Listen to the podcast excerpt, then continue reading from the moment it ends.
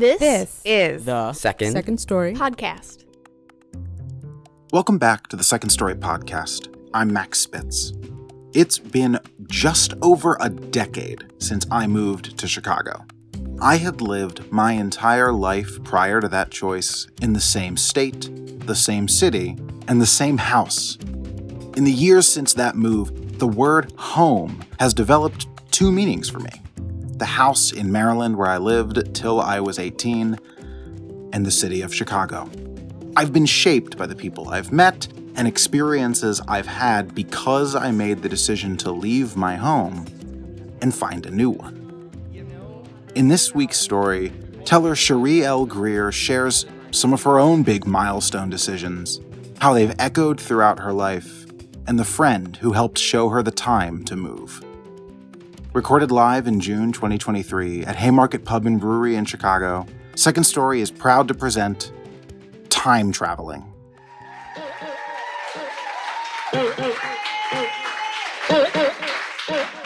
Y'all haters corny with that Illuminati mess. Paparazzi, catch my fly. I'm feeling like it's 2005. Wait, that's not exactly true. I'm feeling good, like excited and inspired. And 2005 had a lot of that energy, but it also had a lot of not that energy. Let's start with what was shit about 2005 so we can get to the good parts. First, I was closeted. Yeah, I know I look really, really gay now. But I wasn't always this cool and confident. In 2005, I wore skirts and dresses that my sisters or mother said were cute, and I held out hope that I would meet the right man one day.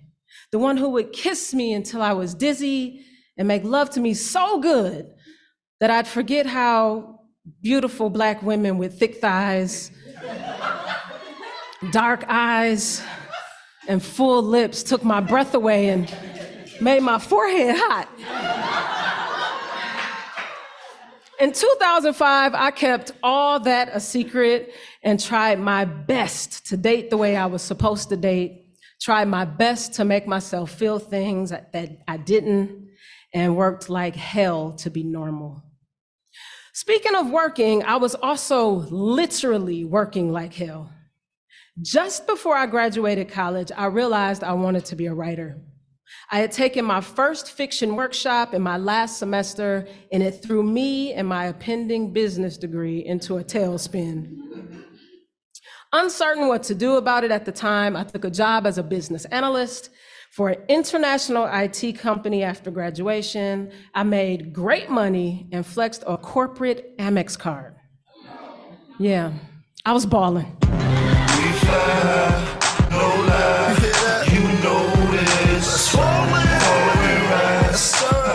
As an analyst, I would go to these long ass meetings where, in my smart skirt and button up blouse, I would walk clients through testing plans and system requirements and database arrays and programming scripts and production implementation charts and version 3.9 revision 2 end user manuals and Gantt charts and feasibility studies. And see y'all bored as hell too.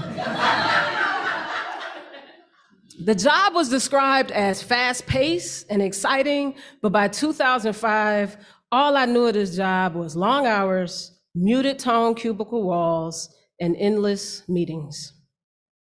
So you're probably wondering, what the hell was there to like about 2005? Because so far, all I've talked about is suppressed desire, selling my soul for a corporate Amex card, and frequent flyer miles. It gets worse before it gets better. In 2005, I also experienced a new kind of pain, a new kind of grief. A friend of mine died suddenly. Bonita Newton was a journalist. She collapsed at work. Her colleagues called an ambulance, but she died before she reached the hospital. She was 25. I met Bonita in St. Pete, Florida, when the tech firm transferred me there in 2003.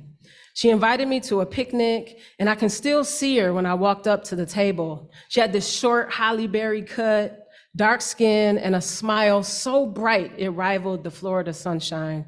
She was tall, and when she stood, eyes kind and thoughtful, all that towering Octavia Butler, anything is possible energy seemed to stir up a breeze. Winds of change, I would call them in retrospect. We started a weekly writing group of two. She worked on her novel, and I worked on short stories. Once we met at a Spanish restaurant on St. Pete's North Side. The decor, all in intricate tile, rustic fabrics, and Moor inspired archways, was the best thing about the place. The food was bland, even after ordering more hot sauce to bring some flavor. We talked excitedly about each other's work, and when she handed my story back to me, she said, What are you doing at that job? You are a writer. Now, I stammered and fidgeted with the end of my long braids. My tight v neck shirt was choking me all of a sudden. Uh, but Benita smiled, then nodded like it had been decided. You are a writer. She said it again, meeting my eyes. You know what you got to do. She said it like it was nothing, like quitting my IT career to be a writer was nothing. Like changing my life was as simple as ordering more hot sauce. In the weeks that followed, I toyed with the idea of writing on the side while keeping my well paying job. You've got the perfect job, people were always saying. But as the workload got heavier and heavier and my writing time got less and less, I knew what I had to do. I was scared as shit and had no idea how or if it would work. What did it mean to be a writer as a career anyway? But I went for it, encouraged by Benita all the while. She helped me study for the GRE. She helped me apply to graduate school. She planned a trip for us to check out NYU. When we returned to Florida, she helped me apply to schools and write my letter of resignation. That summer, she took a job in Virginia, and I visited Columbia College Chicago and knew instantly that that's where I was supposed to be. In July 2005, I called her to tell her I didn't get into NYU, but it didn't matter because I'd already made plans to move to Chicago for grad school in August. About a week later, she died. At this point of the story, it's difficult not to think Fuck 2005. What kind of black joy story is this anyway? but it ain't that simple, because nothing ever is. 2005, for all its tragedy and uncertainty, was also a year of freedom, a year of imagination, a year of risking it all for happiness, for joy. I remember laying in the middle of my floor in my South Shore apartment, all the windows open, my books stacked neatly against the wall, the gentlest breeze coming off Lake Michigan and dancing through my curtainless windows.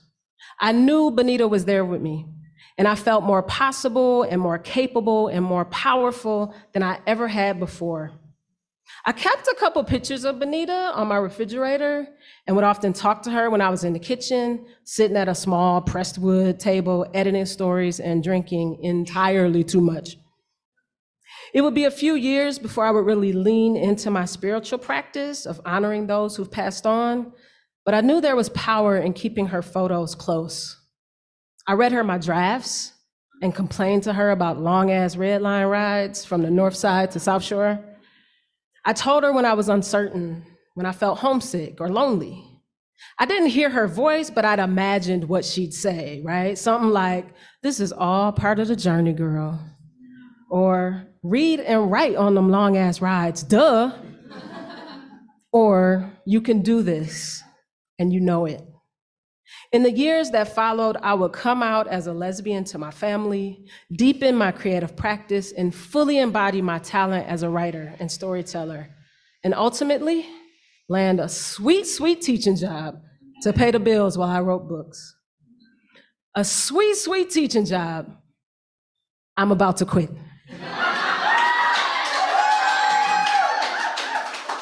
And that is why I'm feeling like it's 2005. Once again, I am choosing freedom, leaning into my imagination, and risking what's comfortable to live the life of my dreams. Again, but more, like a sequel. Writer Life 2.0. Journey to the center of my heart. This time, it's personal. So I was sitting in my office right before the pandemic shut down campuses, and I looked down the hall to my classroom where a few students had already lined up, waiting for me to come open the door. I pictured myself years into the future walking down that hall, shoulders hunched, wearing smart dress pants and a capable, responsible looking sweater, probably like Argyle or something. Basically, looking like Dorothy from the Golden Girls. She was an English teacher, I think, right? But anyway, I knew in that moment that if I stayed, that would be it. That hallway, that classroom, the workload getting heavier and heavier, my writing time getting less and less. What are summer breaks spent writing if I'm too exhausted from talking about comma splices and misplaced modifiers, taking attendance, plowing through grading, taking notes at committee meetings, prepping and reprepping and prepping and reprepping and prepping and reprepping lesson plans, uploading book adoptions, tutoring at the Learning Resource Center, uploading book adoptions, tutoring at the Learning Resource Center, prepping and reprepping lesson plans, advising student clubs, and see, y'all exhausted as hell too. Where have we heard this description of my shrinking writing life before? I spun around in my chair to face my bookshelf, where the picture of Benita and I that I used to keep in my apartment in Chicago is now framed and sitting on the corner of the third shelf. I imagined her in the office with me, bending her six foot frame over my desk, nudging her chin forward at the computer, and shaking her head at my inbox of overflowing with student emails. I tell her that I quit my corporate job to be a writer and not a professor. But I only feel like a writer in the spaces between the semesters. She smiles. She says, What are you doing at this job? And I hear it, like, like I really hear it, just like she said 17 years ago at that restaurant. You know what you gotta do, she says, like it's nothing reminding me that changing your life can be as easy as ordering more hot sauce. Take the risk, move in the direction of your joy. I'm transported, staring at that picture of us from New York. We were standing side by side, excited by what's possible, even if we didn't know the details. Now I'm all emotional in my office and low key freaked out because I told y'all, like, I heard her. Like, I heard her, right? or at least it feels like I did. And maybe that's the same thing when someone is talking to you from the other side. A warm expanding in my heart space, my shoulders going loose, my mouth curving into a smile, like when I pray to my grandmothers. This deep feeling of knowing something or being told something in a language of love that is not bound by time or sound. I went to class, and when I returned to my office, it felt smaller. It, I took me and Benita's picture off the shelf and I held it in both hands. I looked around and said, I know what I have to do. I turned off the computer, packed my bag, and I left.